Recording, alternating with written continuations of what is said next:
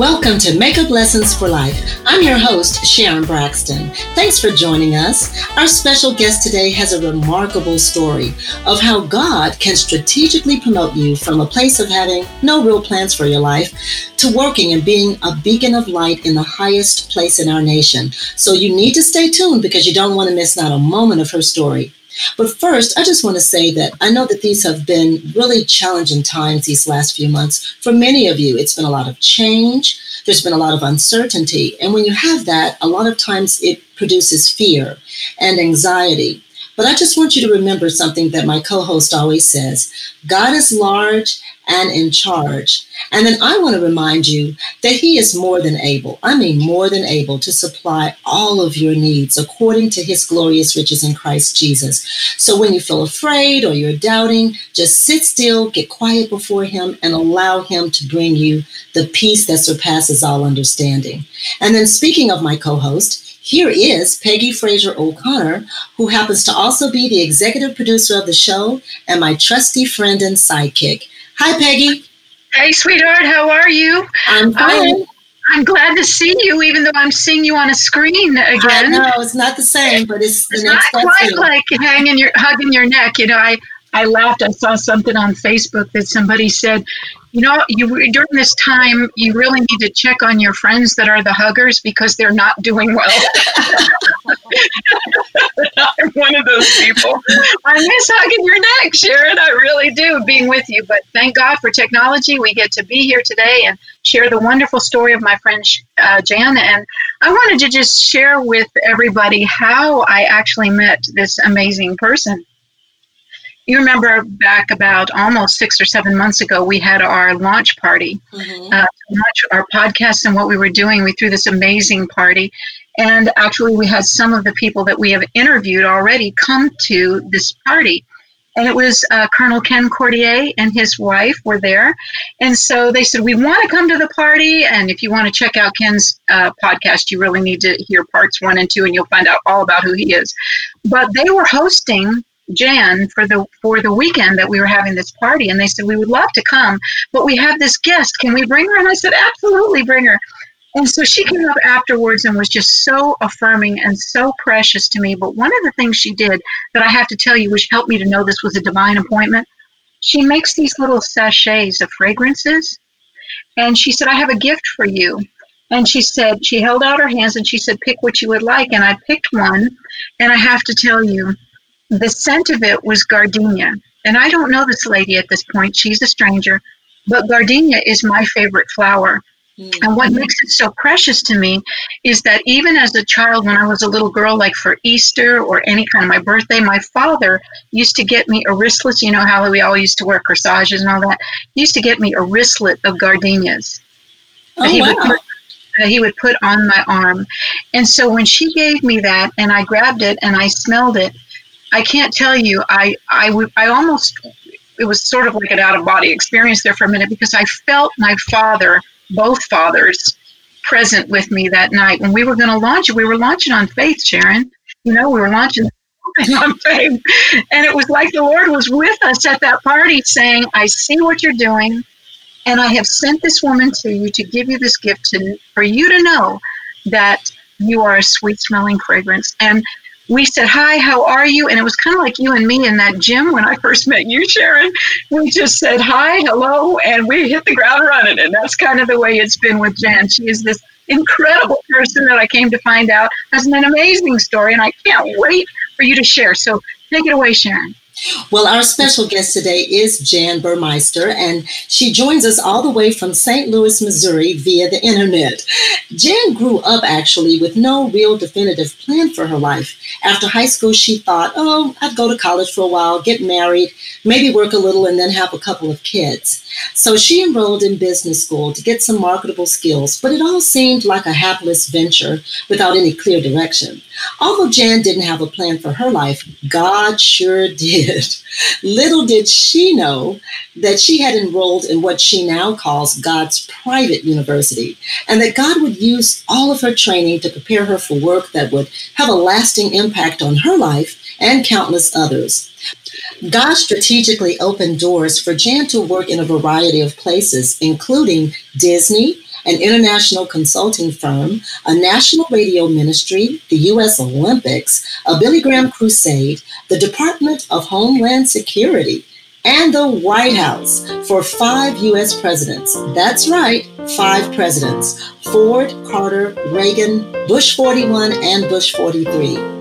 Jan truly lives life on purpose with a purpose. And for over 40 years now, God has used all of her skills, talents, her gifts, her passion, and experiences to intricately weave together a tapestry that reveals His power and sovereignty over her life and His grace and mercy that has covered her every step of the way.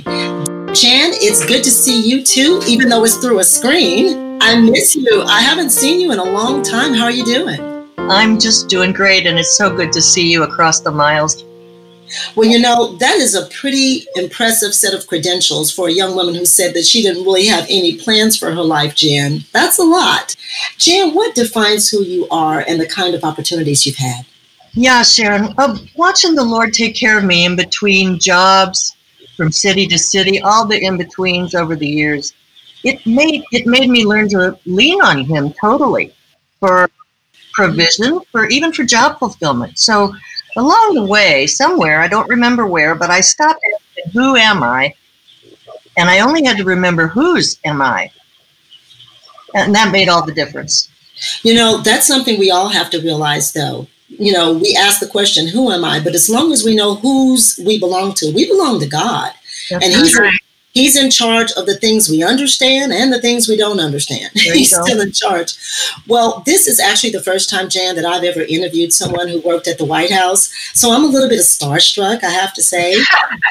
so, so I just wanted to ask you, what is it like to work at 1600 Pennsylvania Avenue? Well, speaking of starstruck, I mean, the first time you work there, for the first couple days, you just you just keep pinching yourself to see if it's real. And then after a couple days, you, while you never lose the wonder of the presidency or even the historic surroundings you, you're privileged to be in, you realize all the players are people like you and me. Mm-hmm. Then, then you finally grasp the seriousness of your job and you get to work. I can only imagine. I'm just thinking walking through the front door, you know, I'm already like, ooh, ah. just the awesomeness of it all. Well, you know, you've had so many wonderful experiences, Jan, and it would take hours and hours and hours actually to go over all of them in detail. And I wish we could. But since we only have an hour, I'm going to jump right in and just try to tell as much of your story as we possibly can. And I want to start back with your upbringing. I know you were raised in a Christian home. Tell me a little bit about that. Well, I was the middle of five kids. A lot of people know about that situation. Um, so I have nothing, though, but sweet childhood memories. My mom and dad took us to church and Sunday school. Every night we had devotions at the family dinner table. I love that. And then they took us in with nightly prayers. I was so blessed.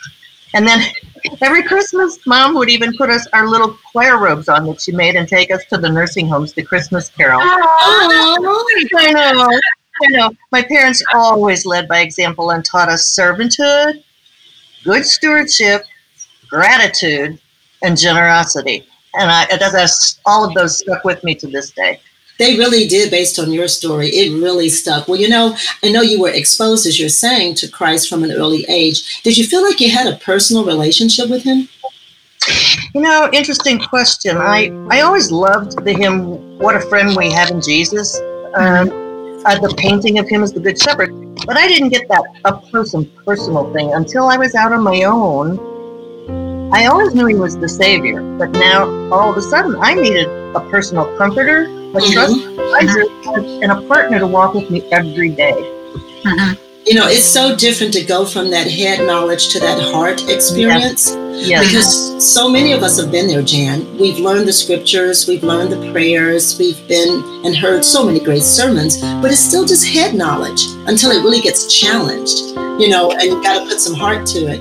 Well, I know that you shared with us that you had a true revelation of who Christ was a little later when you were in your 30s.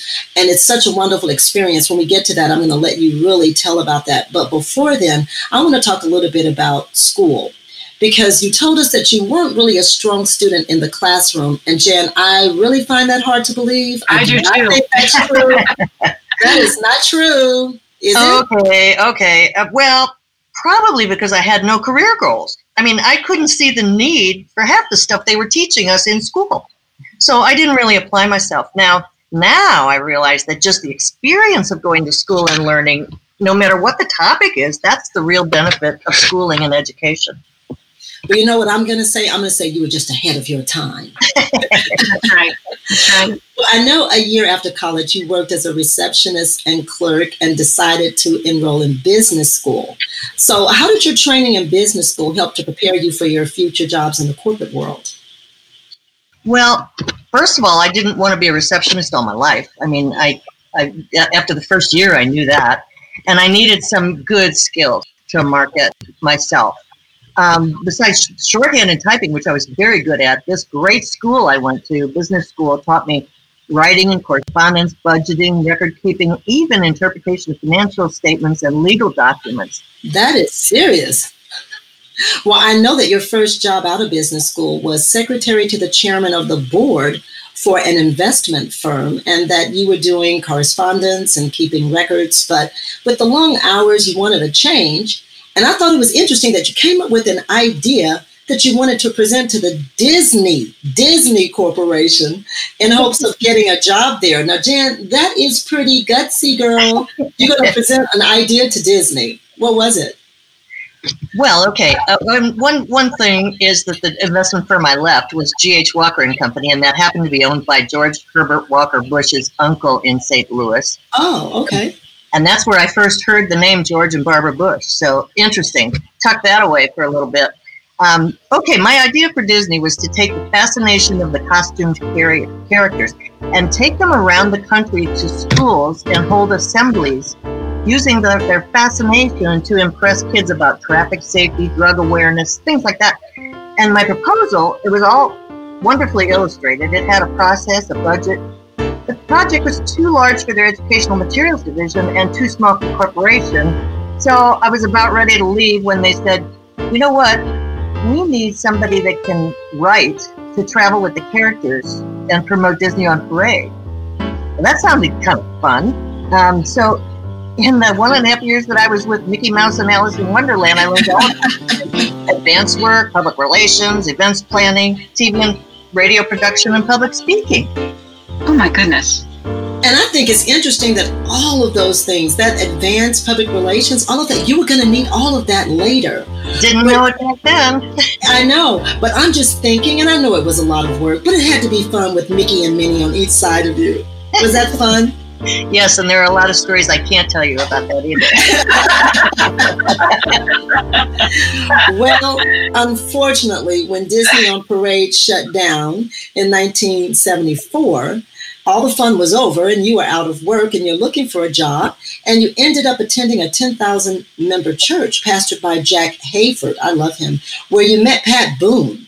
So I know that God opened a door for you to work as a publicist for various ministries. Who were you working with and what were you doing? Well, Pat Boone's Christian booking agency had a lot of clients, about 35 clients. And they asked me to set up a public relations arm of that company to generate well, you know, press kits, news releases, mm-hmm, mm-hmm. book appearances and interviews, hold press conferences, and then keep press clipping books for all of them. Now, some of those were, you'll remember, um, gospel singer Andraé Crouch. Oh, oh yes, yes. And, and, the actress Carol Lawrence, um, uh-huh. Dino the pianist, and oh, yes. oh Dino, my daddy loved Dino. Oh, oh yes. And James Dobson. So okay. we did press kits on all of them and that included stories and pictures and background. Um, now, remember, back then, it was 1975 was still largely before computers, so there was a lot of typing, copying, manual assembling, phone calling, oh. snail mailing. You remember that? I kind of remember snail mail a little bit. You know, it's it's funny to think about. You can't even remember now when there were no computers, but there weren't, and you know that typewriter was your friend. It was no cell phones, so um, with that little company up and running, I turned to freelancing because um, it, it, sounded like fun to get back on the road. So the Johnny Mann Singers, I don't know if you remember them. Um, mm-hmm. Actress Greg Morris, I did a golf tournament for him. Uh, Gospel Light, the, the publisher, the Christian publisher, had a lot of authors that needed promotion tours, so I did those. Well, you know, free, freelancing is fun because you have a variety of projects. You get to do a lot of different things. However, it's not steady work, you know, and it can no. be hard because no. sometimes when it's over, it's just over. So I know in this case, you did end up signing on to work with a Brazilian, oh, that sounds fun, Brazilian musical that was set to tour the US for two years. And although you loved your work, you got to minister to the performers, the show lost its backing. I know, Peggy, you know about that. A show oh, is all up and going. And then it loses its backing. And you guys, Jen, you end up closing in, in your second U.S. city that just so happened to be Washington, D.C., though. That was a tough time for you, right? Oh, man. Yeah. I mean, just when I thought I'd found my niche, all of a sudden I didn't, yeah. have, didn't have a job, didn't have a car, didn't have a place to live. I had stored all my stuff for two years. Oh, wow. And it's just over. And when it's over, oh. it's over. Oh. but you know what I like is it seemed like a setback. Like you said, you lost everything. But really, God was setting you up because you're in DC and you end up having a divine appointment with some friends you knew from LA. What happened? yeah. Before I was going to go back home to St. Louis and kind of regroup, figure out what to do next, some of my Los Angeles friends were visiting St. Louis and we all went out to dinner. Some of their friends were also at the dinner and they happened to work at the White House they told me that they were looking for press advance people they didn't have to train that were available immediately. I raised my hand. Uh, they were planning the President Ford's barnstorming home stretch election run. So I signed on. Jan, I mean, I'm putting myself in your place. I'm just having dinner with some friends from LA. The last thing I think they're going to throw out at me is a chance to work for a campaign, a presidential campaign. Are you okay, shocked? I got to ask a question here. Okay, I'm listening to all this and I'm just wondering, you know, you're having these opportunities that just come your way. Are you like ever afraid or are you just like hear an opportunity and yes, that's for me and we're going to go and charge? Or is it or do you go with any kind of fear in all this or you just have this inner sense that this is what you're supposed to be doing? Well, the opportunities were always a surprise and that was exciting in itself and made it was exciting enough to make me say, "Yes, I'll try it." So you are pretty courageous. You're pretty courageous woman. That's what I was going to say, Peggy. Pretty courageous. Courageous or desperate. well, that too. but but you did tell me that it was the most exciting six weeks of your life up to that point. Did you get to meet President Ford? Well, you know what made it so exciting, first of all, was that after begging for publicity from the media for years, it was great to make one phone call to the wire service, announce that there would be a presidential press briefing, and 25 to 30 media outlets would show up. Of course. Yes, I met President Ford face to face twice. Once I rode with him in the cockpit of a hydrofoil across the bay in Seattle to a pier rally that I had set up. And that, that pier rally was to be the campaign photo of the day. And sure enough, it was on the front page of the newspaper the next day. Wow. And then again, I, I met him uh, as he was boarding Air Force One. He was personable, dignified, really a true man of integrity. I liked him a lot. You have to be pretty outgoing to do what you're doing. And I didn't know you back then, but I see the outgoing that was in you. You have to be a little gutsy and outgoing, but you've already shown that by writing a proposal to Disney. So I think I think you had the ingredients. Well, unfortunately, President Ford narrowly lost the 1976 election. However, just working gave you a chance to see that you really like this Washington business. So you decided to pack up everything and make that move from California to DC. And I know that you worked for the U.S. Postal Headquarters and you worked for General Brent Scowcroft as an office administrator in his international consulting firm. But then in 1979, God opened that door for you to work at the White House. What happened? well, okay, so the international consulting firm, it was it was great because I was using my skills, but it wasn't as exciting as some of the other things I've done. I thought about going back to St. Louis though because I missed my family and mm-hmm. I knew I could get another job there somewhere, doing something, anything. Um, but then my White House friends that I had, had gotten to know really well said, "Well, you know, before you leave Washington D.C., you really should work in the White House complex, just for the experience of it all, and then go back home." Yes, I I agree. in the in the third year of an administration, a lot of people that were brought in in the beginning get disenchanted and go home. So in the Carter administration, some staff had already left and gone back to Georgia. They needed people with administrative skills to fill the gaps. Hello. And I passed all the typing tests with flying colors. And I started in presidential correspondence on November the 5th of that year, the day the hostages were seized at our embassy in Iran. Wow. Oh my goodness. I know, wow. I know. So we so were you right. started hold on, you started the day that the hostages were taken? Right, right, November the 5th. And then after being detailed to the West Wing several times, they offered me a permanent job in the Chief of Staff's office, just two doors down from the Oval Office. I mean, okay, Jan, you go from I've never worked in the actual White House to now I'm working in the Chief of Staff's office in the West Wing, two doors down from the President. Jan, I do want I do want to know though, since as Peggy said, it's the same time as those hostages were being seized. What was the tone like? What what did it feel like? Was it very tense um, during that time in the White House? Well, all the all the days were fashioned around global and national events. That that always drove the day's priorities. So yeah, it was, and all of a sudden you saw people running back and forth and big meetings being held in the larger rooms, and yeah, flexibility was the key, though. Flexibility was the key. I can only imagine the type of security that you had to go through just to work there. Well, any any government uh, official has to go through an F- FBI background check, and it you you go for a level of clearance, and of course at the White House it would be top secret. Um, and then they give you a badge, a color coded badge that tells the guards and the other staff what access to grant and to who and then what level of material you can see or, or deal with. Right, clearances. Yeah, I'm familiar with that. Well, what was a typical day like for you? Uh, long, long hours. Long hours. and just, yeah, exhausting. And then I would go home and turn on the news to see what happened at my office that day. oh, my word it's interesting. Sometimes when you work long hours, you just work long hours. But sometimes when you work long hours, it is very fulfilling work to you, though. Was it fulfilling to you? It was. It was because you saw results of, of what you were doing, all your efforts. The phone calls I took from general public from around the country and, and were able to help them in ways that nobody else could. It was wonderful. Well, I know that during this time you connected with the staff at the Christian Embassy, and that's a branch of Campus Crusade, and you were instrumental in securing the speaker for the White House conference. Jen, that's great. Talk a little bit about that.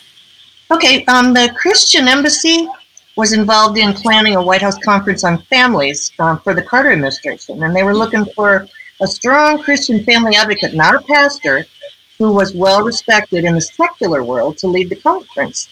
Well, Harking back, I asked if they'd ever heard of James Dobson. they said no. So I handed them the press kit I'd written five years before, and Dobson ended up being the keynote speaker of the conference. That is God, God, God. They would have never known about him, but you had obviously already worked with him. Well, it, it reminds me of how he uses Johnny Appleseed. you know, mm. he, he tr- takes you with a load of seeds and transplants you across the country to sow that's what happened. Well, since you were in the chief of staff's office, which is, as you said, so close to the Oval, did you have an opportunity to ever meet President Carter and talk with him or spend time with him? Kind of like Ford, uh, you know, in passing. I mean, I saw him when he came into Hamilton Jordan's office, the chief of staff, or I ran into him in the hallway or at staff events. If it was somebody's birthday in the West Wing, we'd have a party in the Roosevelt room. Mm. Um, but I did, I didn't sit down and personally one to one with him. I worked with people that did, but I did not personally. He was, though, very soft spoken and kind. He was a true Southern gentleman. It always appeared that way, that he was a mm, yeah. Southern gentleman. He did. So, what I think is neat, though, is you told us earlier that you got a chance to attend a Bible study at the Department of Commerce. What was that experience like?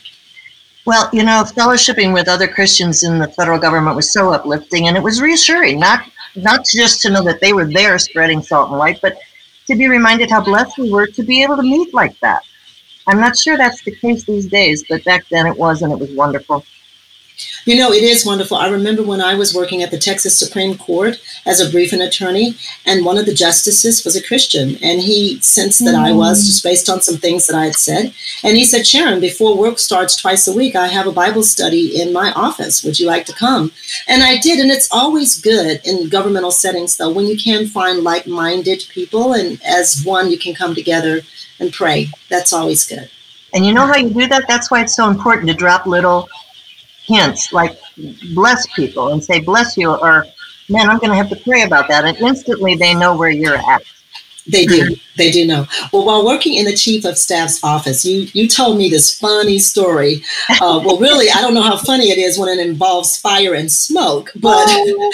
why don't you share it? It was kind of funny. Oh my gosh. Well, there were fireplaces in some of the larger offices in the West Wing, and Chief of Staff's office was one one really cold wintry morning, he was going to have a meeting, and there was a real big pill in his office, so I was going to light the fire. And I did, uh, so that the room would warm up, but nobody told me the flue wasn't open. Oh, boy. Oh, no. And it was just a matter of two minutes. The Oval Office hallway was filled with smoke. And I, I doused the fire with two pots of coffee, but not in time to keep the Secret Service from running everywhere in a panic. Uh, I didn't live that one down for a long time. Because I was going to say, did you stand there and say, it wasn't me? I don't know what happened. I was the I, only one there. oh, no. so you couldn't get out of that one very easily. Uh, I couldn't. I couldn't. well, I know that when Ronald Reagan and George Bush were elected in 1980, you were already in the White House and you're ready to serve, but it wasn't to be, at least not yet. What kept you from serving? Well, uh, the permanent job I ended up taking in the West Wing was actually a political appointee slot. I guess I didn't realize it at the time, or I just knew so very little about politics. I didn't know that was going to mean departure at the end of the uh, President Carter's term. And that's just the way it works in Washington. Anybody hired into an appointee position by a president has to leave. You're required to turn in a resignation. Wow, okay. Well, I know your White House job was over on Reagan's inauguration day, mm-hmm. January 20th, 1981. But you know how God works because right when that job is ending, a new job is opening up for you back in California with Pastor Jack Hayford to help start up his television and radio ministry and head up Living Way Ministries. And when we were talking before, you said that this is actually one of your most memorable experiences. What made it so special? Well, and first I'm going to mention that the day I left the White House was the day that Iran released our hostages. So that made the length of time for my White House captivity the same as theirs 444 days. Wow. That is amazing. I think God loves numbers, and that's a discussion for another day. Anyway, during my three years at Church on the Way in Van Nuys, my boss, Jack Hayford, who had written and composed, I think you might know, 300 hymns, and he released mm-hmm. the popular hymn Majesty. Love it. Mm-hmm. It's in so many hymnals now. I see it in so many hymnals. Um, his radio and television ministry grew exponentially, and we laid the foundations to archive and make his books and profound teachings available for decades to come.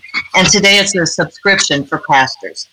So to be a part of that, that touched and changed hearts, it was so fulfilling. Meanwhile, under the leadership of Jack, a gifted Bible teacher, I gained so many new spiritual insights. My my faith grew, and I recommitted my life to the Lord.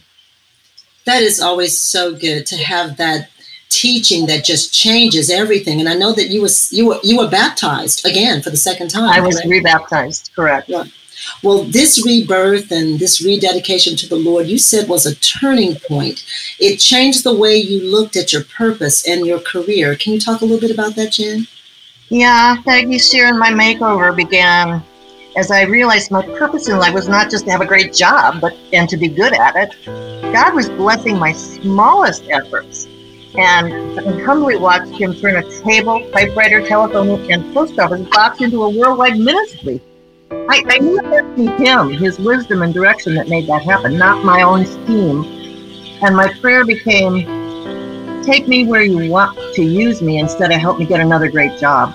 That's really interesting because so many people do get their identity from what they do. But what you found is you had these amazing jobs, and then God takes you here and your identity becomes grounded in Christ, and you find out that that's where fulfillment is. Right. And that's for all of us. And the other thing I'm thinking, Peggy, is as I've called Jan gutsy, because you are. Mm-hmm. Yeah. But sometimes when you're outgoing and gutsy, you do rely on your own strength, your own wisdom, your Yes. own steam to get you from point A to B to C to D. And it's it's a trick. It's a trick of the enemy to make you think that you're you're all hot stuff and that's how you're getting where you're getting when really it's God moving you from place to place. It's a lesson to learn from all of us, you know, It for is. all of us. Well, in 1984, you and I have something in common because in 1984, actually, I was in Los Angeles visiting my brother who lived there in Hollywood right during the time of the Olympic Games. Uh, And uh, I do have to tell this funny story. We didn't get a chance to go to any of the events whatsoever, but we were driving in a car. Uh, it was a rental car. We didn't realize that the gas gauge on the car was broken, but it was. oh, So we didn't know when it was on E. It was really on E. It was some problem. Anyway, we run out of gas, and it's four of us, my siblings and myself, and it, we ran out of gas. We just couldn't go anymore, and we were too near the Olympic Village or, or where something was happening that the police came and they're like, "What are you, what are you doing here? Why is your car parked on the side of the road?" And we're like, uh, "Officer, we're just out of gas. We're not terrorists or anybody trying to hurt anyone." But I do remember so much the 1984 Olympics, and so when I read that you got a chance to work at those games, that's so exciting. What were you doing? Well, a friend of my dad's, uh, Walter Barron, he was the vice chairman of one of the big eight accounting firms, uh, Ernst and Whinney. Mhm. And Ernst and Whinney, E&W, was named as the result systems operators for the Olympic Summer Games. They produced all the results of all the games, all the events. And Mr. Barron called because of their position with the Olympics and asked if I could take a six month leave and come to work for them as their Olympic project director. Because of their role, they got tickets and they, they were able to invite many, many clients from in, actually internationally. So I was to make sure that they all had good tickets and had a good time. Uh, Living Way Ministries was pretty well established, so I felt like I was, was free to do that. I had staff working on all everything that I, I was leaving behind. So, um, with incredibly long working hours, we staged major events. We hosted VIPs from 21 states, managed an international hospitality suite at the Olympic headquarters hotel to Biltmore.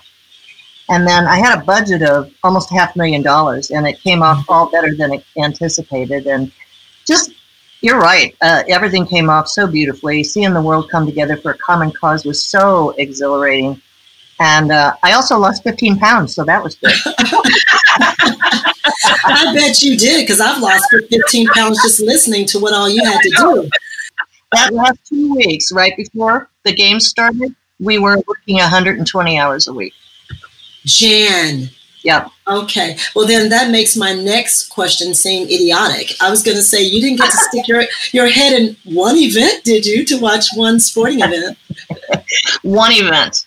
I got to see the Greg Louganis uh, diving. Well, that was a good event to see. It was. He, he he got a 10 on that, and that was the only event I got to go to. Oh Wow. You have got to be proud of that experience.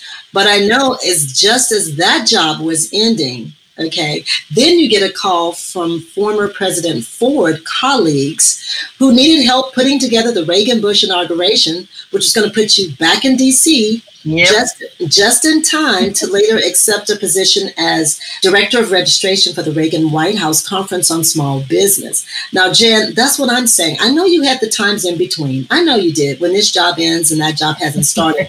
but God just knows how to weave you in and out. So now you're back in DC. But you said this job in the Reagan White House really involved a lot of travel. What do you mean by that? A lot? Yeah, yeah. There was a conference in every state capital. Uh, small business leaders in every state capital we met with, and there were sometimes two or three hundred people in at, at each conference. And we did all 50 states in 18 months, plus a national wrap-up con- conference in DC. So we moved every, every three or four days to another place. Well, Peggy, I don't know about you, but I want to know from Jan, what was your secret for energy? What did you used to That's do? right. We need to bottle it and sell it is what we actually need to do. Well, yeah, we did, we ate pretty well. I mean, we did, and but it was adrenaline mostly. I bet you it was. And I bet when things were over, did you just find yourself crashing? Yep, absolutely. Yeah, after the Olympics, I slept for four days without waking up. Wow. I, I mean, goodness. Uh, well, in the midst of all this travel, did you did you ever get a chance to to see Reagan or meet him at all?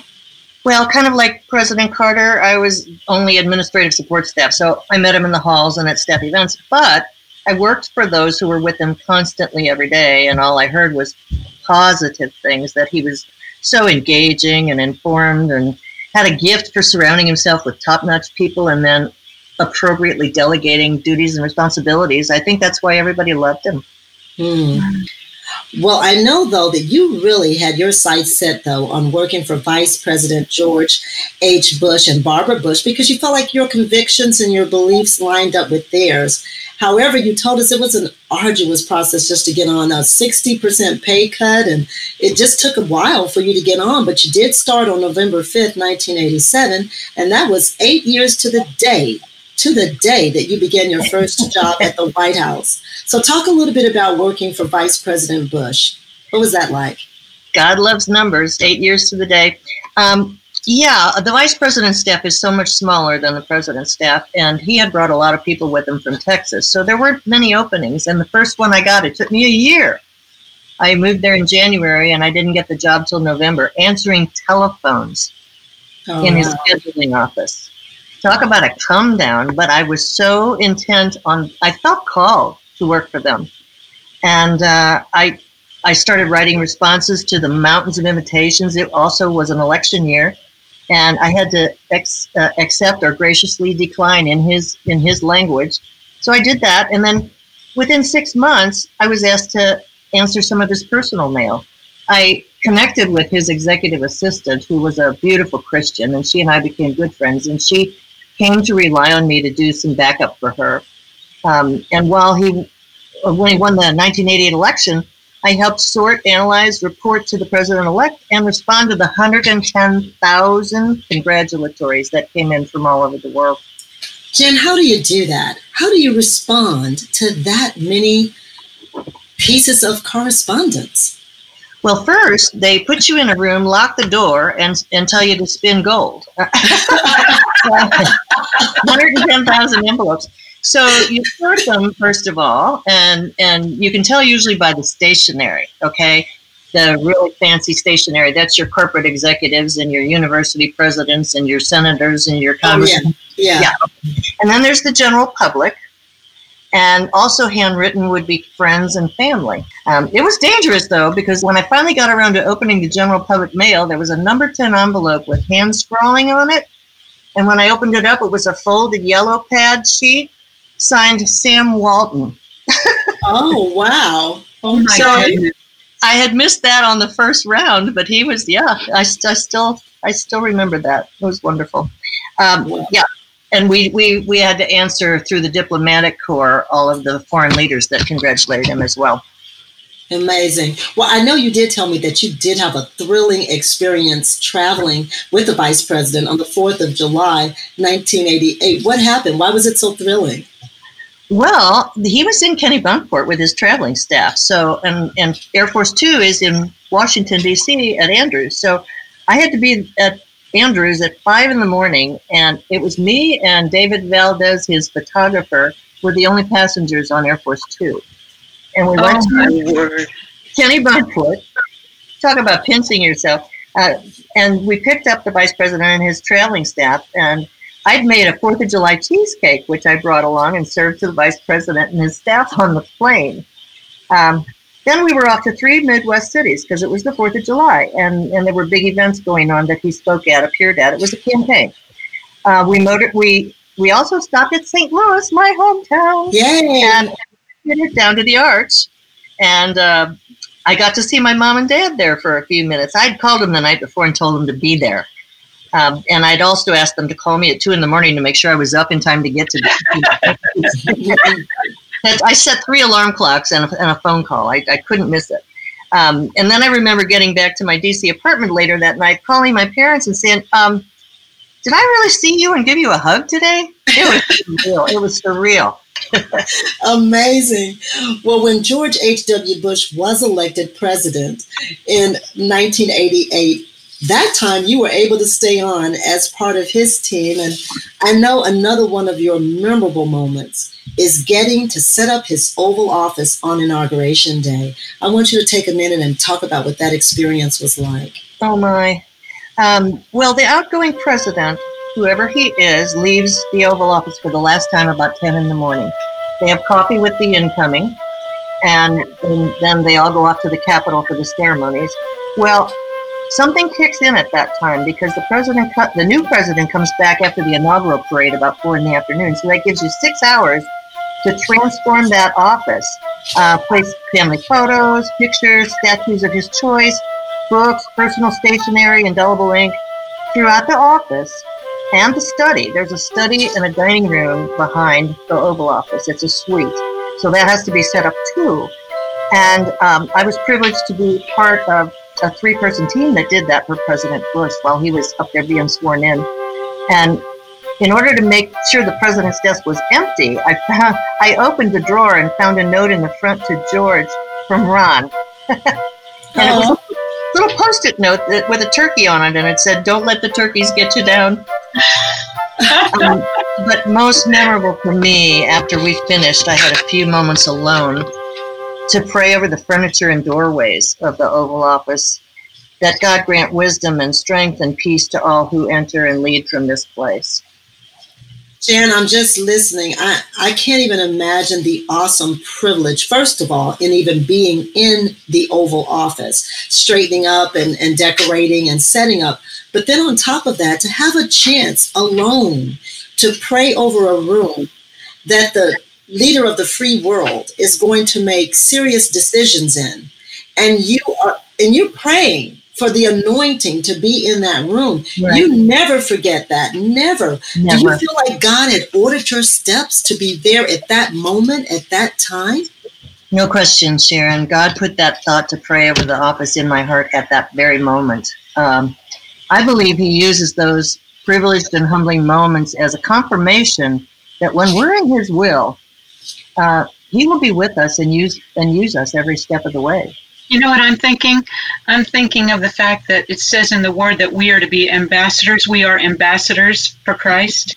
Mm. And here you are in a place where ambassadors will be coming from other nations. Ah. God places his ambassador in a place to do kingdom business. And that's not an accident, that's an appointment. I never thought of it that way. Thank you.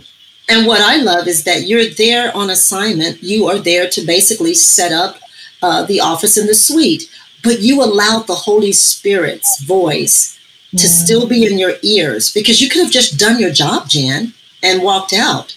Yeah. But the Holy Spirit was prompting you and you listened and you were obedient. That is such, oh man, I, I just, I get chills just thinking about what you had a chance to do. Mm. Wow. I know you were talking about his work ethic and you were saying that he was in the office at 6 or 6.30 a.m. in the morning. Well, um, they just they spent almost all their free time doing things for other people when there were no cameras around. But from morning to night, I mean, there was he, he was there faithfully, and then he would go out and, and run uh, or go play tennis. Um, so he was he was he had so many great things, uh, personal health things about him, and he had a sense of humor and he taught everybody to always be grateful and never forget the little guy. He was always thanking the stewards and the butlers. And when they left, when they finally left the White House, the whole staff just stood there and cried. Wow. I know you were saying that in his downtime, he would write letters to families who lost soldiers. Yeah, he and he and Mrs. Bush both spent a lot of time. I mean, they would go to Camp David and instead of relaxing, they would take portfolios of letters with them to answer. And his his he hand wrote, and it wasn't just a paragraph; it was two pages to families who lost soldiers, and then he and she both would answer children's letters and of course family and letters yeah. And we were asked to select general public letters for them to, to answer as well. Imagine being a parent who lost a soldier and getting a two-page letter from the president of the united states handwritten. Wow. Yeah. Well, I know you have a funny story about even answering the dog Millie's mail. and Millie had her own book. So what was all that about? Well, Millie was very famous. I mean, she got a lot of coverage when she gave birth to five puppies in the White House. But then when the book came out, Ghost written by Barbara Bush, about life in the White House, I mean, Millie got lots of mail. And we thought we were so clever. So we got Millie and dipped her paw in ink and slapped it on a couple of pieces of paper, cleaned it up, and then we sent it to a rubber stamp company and said, please make rubber stamps for us. So we, we had thought we had the whole thing solved. However, uh, when the rubber stamp came back, the ink pad approach just didn't work. We would we would stamp it on on a photograph and it would all bead up. So the FBI came to the rescue. They let us use their fingerprinting on the roller to produce the paw print on. and, and then it was wet and it didn't dry for a long time, so we had to put powder, drying powder on it. So on any given day, you'd walk into my office and see two or three dozen doggy photos laying around waiting for the paw print to dry. Um, during those days, um, if friends and family asked what I did at the White House, I told them I just couldn't talk about it. well, I am going to have to say, when you said that the book was ghost written by Barbara Bush, if it wasn't and it was written by Millie, I'm going to be a little afraid. Well, I know that I know that when uh, Pre- President Bush lost the race to President Clinton in 1992, they took you up on your offer to help them set up their post presidential office in Houston, Texas. And so, total, you ended up working for them for six years. So, what was the Houston experience like? Well, the the Houston experience was just uh, the icing on the cake of the first family experience. I mean, I throughout the six years, I love that they trusted their staff to handle their family and friends as they would have, because it was so important to them. And they previously had spent so much time doing all that themselves, answering all the mail, writing all the letters. And they let us take care of that. Now, once back in Houston, I was so glad to be able to set up the office, uh, have a lovely surrounding, and then to recreate some of the resources they lost when in transition from government to private sector. I mean, think of it at the White House. He had the world switchboard at his, he'd mm-hmm. pick up, mm-hmm. say, give me, you know, President Gorbachev. And mm-hmm. two minutes later, he'd be, so diplomatic phone systems were lost, messages and language writers were lost. I mean, this huge staff. We had 130 mail readers and we had 25 uh, writers, mail writers, and, and they would research and do it. So I recreated all that by bringing the books with us that uh, collection of all that stuff that, that his new staff could use. Boy, I can only imagine how valuable you were to them, really. Well, I want to fast forward 10 years later, and some of your former White House colleagues asked if you were planning to come back to DC to serve the younger President Bush. What was your response? Well, from uh, 94 to 2001, I was back in the Midwest and I loved being close to family. I had absolutely no inclination of returning to Washington. Um, that all changed when September 11 happened. Uh, following the attack, the formation of a new cabinet department called Homeland Security was announced. And starting long term broad based things from scratch seemed to be a gift I'd been given and used over the years. So my prayer partners confirmed that I was to go. Okay. And I felt called to go. Um, I returned to Washington without a job yet, but an assurance that somehow I was going to be a part of setting up a new department. And you were, because you got a chance to work with Homeland Security. What was that like? Well, uh, it was it was intense because you were pulling together 20 agencies from around the government under one umbrella, and um, it took a lot of diplomacy to coordinate the merging of those agencies. Um, they all had their own way of doing things. They all had their own language. So I was in charge of the lexicon, and we had knockdown drag out sessions about what the meaning of a word was because they were all going to have to change their training manuals as a result. Um, but we made it happen, and we wrote new handbooks, guidelines, managed um, uh, all the oral communications within the department, and, and we actually enforced the use of, of certain definitions. Then that extended across the government. Um, I was part of the, the Federal Exec Sec Council, and every cabinet agency was represented, and they had to use the same language and definitions as well. Um, I was also the acronym queen because in a, in a, time of crisis, I mean, every agency had their own acronyms, and when you merge those lists together, there are duplicates. So when somebody used an acronym, it could mean this or this or this, and you better know what it meant. So some people had to give up their acronyms, and others had to change them. Uh, I was kind of in charge of that too. You had to be so detail oriented. And also, I'm just thinking, you know, the world changed after 9 11. You know, it, it was sure just very different. And so you're in the middle of all of that. And what is it like working for the son now? You've worked for the dad, and now you're working for the son. What was that like? Well, I did his personal mail, but it was only until my clearance upgrade happened, so I could go to Homeland. So it was it was not for a long time, but but he was a, he was a chip off the old block. That's good. Well, you know, as we wrap things up, I just wanted to ask you though, Jan. You've had so many wonderful experiences over the years, um, but you never married and you never had children of your own, which was actually part, a little bit part of your original plan. Were you able to make peace with this in your heart? You know, that reality finally hit me when I turned 40. Um, but by then, I had so many friends and extended family and so much job fulfillment. I mean, all was so totally well with my heart and my soul. Um, I believe God actually gave me the gift of singleness because I've never been lonely or sad or regretful. Um, besides, I so know I could not have done half the things I'd done, including take care of my mother and father, had I been married or had, and had children. That's what I was going to say. You wouldn't have had the freedom to be used in so many different parts of the country. And I do know that you did get to take care of your mom and dad. And I know yeah. that was very special for you to get to do that. And so I sit here, and even though I didn't have the life that you've had, I, I can only imagine when you're quiet and you're just reflecting or you're reflective back, ups, downs, triumphs, tragedies. Think about it and share with us what lessons have you learned?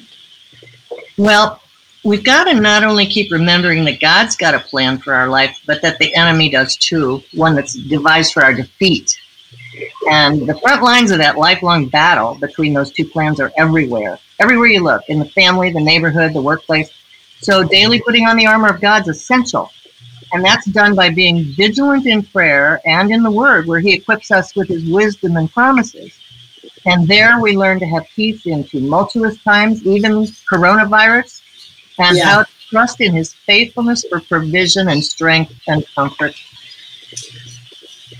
To me, the word I think of with you is trust too. You mm-hmm. had to trust God. You trusted Him with everything. Mm-hmm. I mean, mm-hmm. when someone is packing up to move across country two or three times in their lives, you are trusting God that when you get there, all will be well and all will work out. And that is a lot of faith. What's next for Jan Burmeister? What's next? Well, there's no giant career encore on my horizon. Uh, uh, so many opportunities spring up daily because I'm doing a lot of volunteer work, staying in touch with hundreds of former colleagues, and slowly but surely getting through my parents' files for from 71 years of marriage. When that's done, Kansas City, I come to be geographically closer to my siblings in the winter of my life. Peggy, this is such a rich story and it has so many layers, so many layers. But what are your thoughts? Well, Jan, I have to say that your life blesses me because you encourage me to continue to live life in the flow of God. Mm. When I was a child, I used to love coming to Dallas and going to Six Flags. And there was a place, a ride, I guess you would call it, called the Lazy River where you would get into the water and you would lift your feet up off the bottom, and the water would just carry you around this river wherever it would lead. And it's clear by watching you that your love and trust in the Lord has been so childlike that you have just released control and allowed Him to take you wherever He wanted you to be. And my, my, my, the scenery that you have been able to see along your journey it is a life that I know that you never in a million years would have ever imagined for yourself. Yeah. If that's true for you, then I believe it's true for all of us because God is no respecter of persons. What if He desires that we would each live a life that is bold and beautiful and miraculous and filled with wonder at the magnificent journey He's prepared for us? What if we would not try to swim against the current, or put our feet down in rebellion or resistance for whatever the reason, but instead, just like you, in simple faith and childlike trust, just lift our feet from the bottom and allow the precious Holy Spirit to carry us into His providential will for our lives. Mm. I think of the scripture, Sharon, in Ephesians 3 20 through 21 that says, Now unto Him who is able to do exceedingly abundantly above and beyond all that we could ever ask or think according to the power that works in us. To him be the glory in Christ Jesus. That's you, Jan. Oh, to believe that God is that nice, that his love for us is that great, and that his plans for us exceed the expectations of our wildest dreams. If we could only, like you, Jan, grasp that, what lives would we live? Mm. Well, maybe somebody is listening, Jan, that is wrestling with the Lord. They just can't believe that God would love them enough to use them in a unique and beautiful way. And they're resisting Him. Or maybe they're just afraid to let go of their own agenda and let Him take the reins of their life. Mm. Would you pray for them that they would experience the freedom in Christ that you've experienced? Yes, yes. Let me pray. My Lord and God, I pray for all who hear us now that you would continually shape us and mold us and use us to advance your kingdom. Show us the gifts you've given us that make us unique. Then bless those gifts just like you did those loaves and fishes. Put the desires in their heart that fit your plan and purpose. As we listen for your voice, clearly lead us equip us, encourage us to walk in the special path you've prepared for each of us with humble availability. With joy, anticipation, and a grateful heart, I pray. Amen. Jen, I have to say that it has been my privilege and my honor to to meet you and get to know you and even admire you and be ministered to by just your life and your faith. And as Peggy said, it's like childlike faith, and that's what we're all supposed to have. Thank you so much for for being so open and sharing your story today. Thank you. Let's keep it going. Absolutely. Well, before we go, I just want to remind you to pick up your copy of Peggy's book, Makeup Lessons, a testimony of prayer healing, and redemption at the makeup counter. Perfect read right now because you're going to see the miraculous power of God to work through the lives of women that never even knew what, what was inside of them until they sat still and let God use them. So please pick up your copy. It's available at Amazon.com and BarnesandNoble.com. Also, please go to our website, ML4Life.com. We would love to get a comment from you or even a prayer request. Peggy and I are praying every day for you. We know that these have been challenging times. So please check us out and we look forward to hearing from you. We'd like to thank our recording engineer and editor, Scott Frazier, who is also a pastor, worship leader, and motivational speaker. Check out his website at nc3wilkesboro.com. That's W I L K E S B O R O.com. We'd also like to thank saxophonist Tom Braxton, our assistant recording engineer, and the one who is responsible for all the original music you hear in the show. You can check out his smooth jazz at www.tombraxton.com. This is a show about the transformation in people's lives and the journey of life that we're all on. And there are lessons to be learned from one another. So please grab a girlfriend, a husband, a brother, anyone special in your life, and join us as we get real. Well, that's all the time we have for today. And until next time, please remember don't be afraid to sit down in the makeup chair. Because God is going to give you the makeover of a lifetime. For Sharon and me, Bye now.